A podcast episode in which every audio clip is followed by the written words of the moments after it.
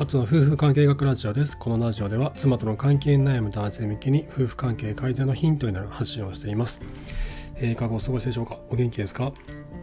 今日はですね、えっと、お話したいことは、あの女性との会話、まあ、妻との会話だけじゃなくて女性との会話でもそうなんですけど、えの僕昔呉服屋で販売員してた時ってあの、まあ、毎日女性と会話をしてたんですよねそのお客さんがあのほぼ100%女性なのでであの販売員さんもね女性の方が多いのででそこでその販売員をやってた時呉服の販売をしていた時の話し方とその後転職をしていわゆる普通の一般企業でサラリーマンとして働き出した時のあの言葉の使い方とかが本当にねガラッとあの変わったんですよ。というか変えないと誰に話が伝わらなくなっちゃってこれ何が違うのかっていうとあの呉服の販売員、まあ、女性相手の会話をしていた時というのは簡単なことをものすごく簡単に相手に伝えないと伝わらなかったんですね。だけどその後転職をして一般企業に勤めてサラリーマンとして営業やらいろんな仕事をやっていくとこう簡単なことを簡単に言う人がほとんどいなくて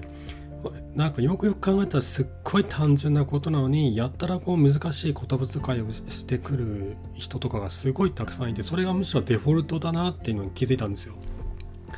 で逆にそういった話し方をしないとこう相手からこうなんか舐められるじゃないですけどそういったふうに思われるからお前ちょっとバカみたいだぞみたいなバカみたいな話し方するなみたいなことを転職したばかりのこと言われてていやーでちょっと何なんだろうこれはと思ってたんですよね。でそれをですねちょっと思い返すとあの男性同士の会話と女性男性に向けた話し方と女性に向けた話し方っていうのは全然違うんですよね伝わり方っていうのが、まあ、話し方っていうのが。で男性に向けた 話し方のルールを女性に向けてしまうとその女性からはめちゃくちゃ受けが悪いんですよ。こいつ何言ってんだみたいな 何言ってるか分かんないこの人みたいなあんま話したくないみたいなふうにこう思われてしまうんですよね。でその違いをね今日はちょっと話をしたいなと思ってまして、えー、簡単なことを難しく言わないことで妻との会話はスムーズになるということでお話をさせていただきます。よろしくお願いします。でこの簡単なことを難しく言うとはどういうことかっていうのはこれあのなんだろうなその男性が多い職場にずっと働いている方とかだともう慣れてしまってってなかなか気づきにくいと思うんですけどあの男性同士の情報伝達の仕方とか会話とかねももしくは職あの職場での話し方とかっていうのはこうなんだろう。だからちゃんとやってるようにこう難しい言葉をやたら使うことって多いじゃないですか。よくよく考えたらすっごい単純なことを言ってるのにもっともらしく言うために権威性を持たせるためにあえて難しい単語を選んだりとか言い回しを難しくしたりとかすることが結構あると思うんですよ。てかあるんですよね。それで僕転職したばかりの頃何を言ったか全然分かんなくてでもよくよくすっごい頭使って考えてみたらめちゃくちゃなんか単純なこと言ってたんだなみたいなことに気がついてなんだろうすごいなんだろうこうがっくりきたというか疲れたというかもう疲労ですよね疲れるなと思っててでこれは女性に対してこういう話し方をすると女性も同じように感じててなんかすごいこの人話すとめっちゃ疲れるみたいな風にこう思われちゃうんですよね。あの僕あの MOOC っていういろんな世界中の大学の講義がオンラインで聞けるっていうサービスあるんですけどそれのあの心理学の講義をアメリカの大学の心理学の講義を聞いてるんですけど日本語字幕とあの英語字幕両方とも出るんですね。で日本語字幕だとななんかいまいちないっていうかよくわかんないなっていうのがあるんですけどそういう時ってこう英語の方を読んだりするとあの逆に分かりやすかったりするんですよね単純なんで言葉が。日本語だとすごい難しい言い回しにしちゃったりとかしてて余計分かんなくなるっていう現象が起こっててもしかしたらこれは日本語特有の現象なのかもしれないんですけどその中でも特に男性の話し方っていうのは本当に分かりづらいなというふうに思うんですよ。で難しい言い回しとかね難解な単語を選んだりとか説明が長かったりとか何を言いたいか結局ポイントがよく分からなかったりとかあと相手の理解に合わせて言葉を選ぶってことをあんまりしないなっての思っててこうなんだろうな。話をこう会話をしていて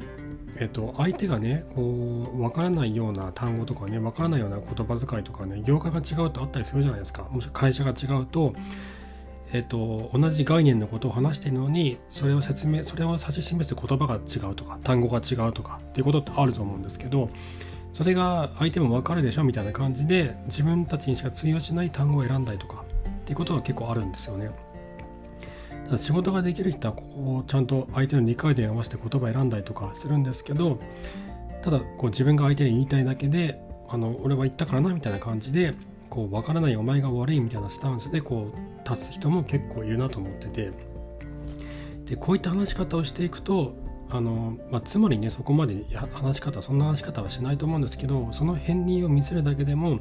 ちょっとしたそのそれがね会話の中でスパイスみたいな感じで出てしまうとん？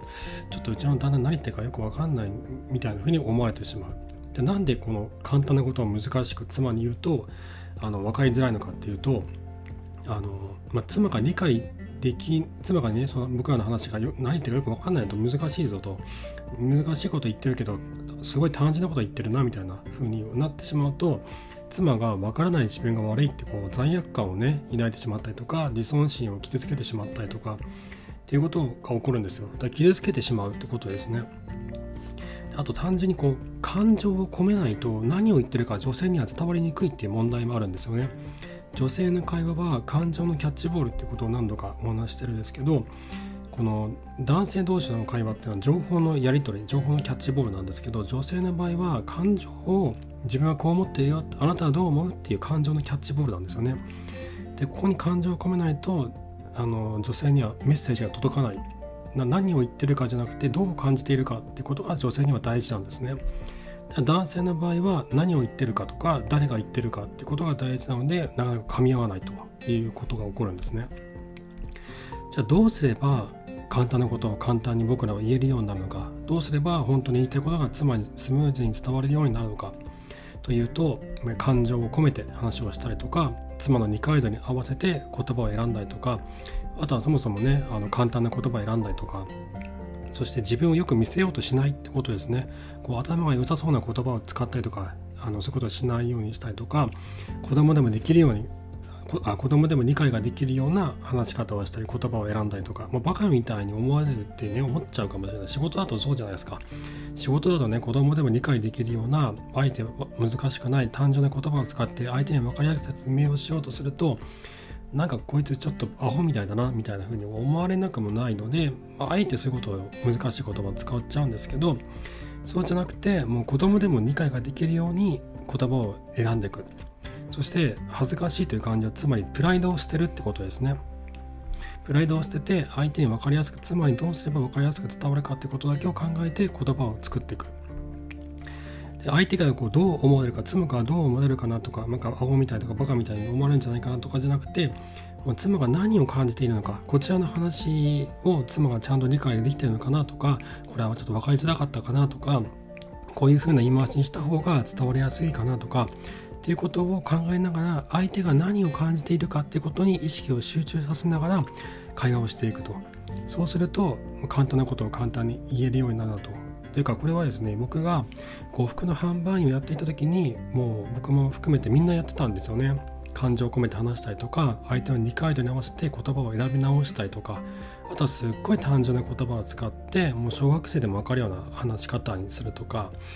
自分をよく見せようとしないプライドプライドなんてみんなほとんどなかったですからね。もう恥ずかしいとかそんなこと思ってたらえあのなんだ？あの呉服の販売とかできないですからね。自分をよく見せようとしないっていうことですよね。これがね本当に販売員の人たちよく売れてる人たちとはよくできてて言いたいことがちゃんと相手に伝わるんですよ。本当単純なことを単純に簡単な言葉で言い換えてしかもこう感情を込めて相手に伝えると本当にこうスムーズに女性には言葉が届くようになるのであの妻との会話で悩んでいる方は是非参考にしていただければと思います。はい、えー、質問箱の方でごお悩み相談男女問わず受け付けておりますのでぜひそちらご利用くださいあと妻との関係改善で、えっと、まさに悩んでいるという方私のノートのサークル機能を使って夏の夫婦関係オンラインカウンセリング松明という名前でカウンセリングアドバイスを行っております。ぜひご連絡をください。こちらリンクを貼っておきます。はい。ということで今日は妻との会話をスムーズにするために簡単なことを難しく言わないということ、まあ、男同士の男性社会でまあこういうことってね結構当たり前にあるんですけど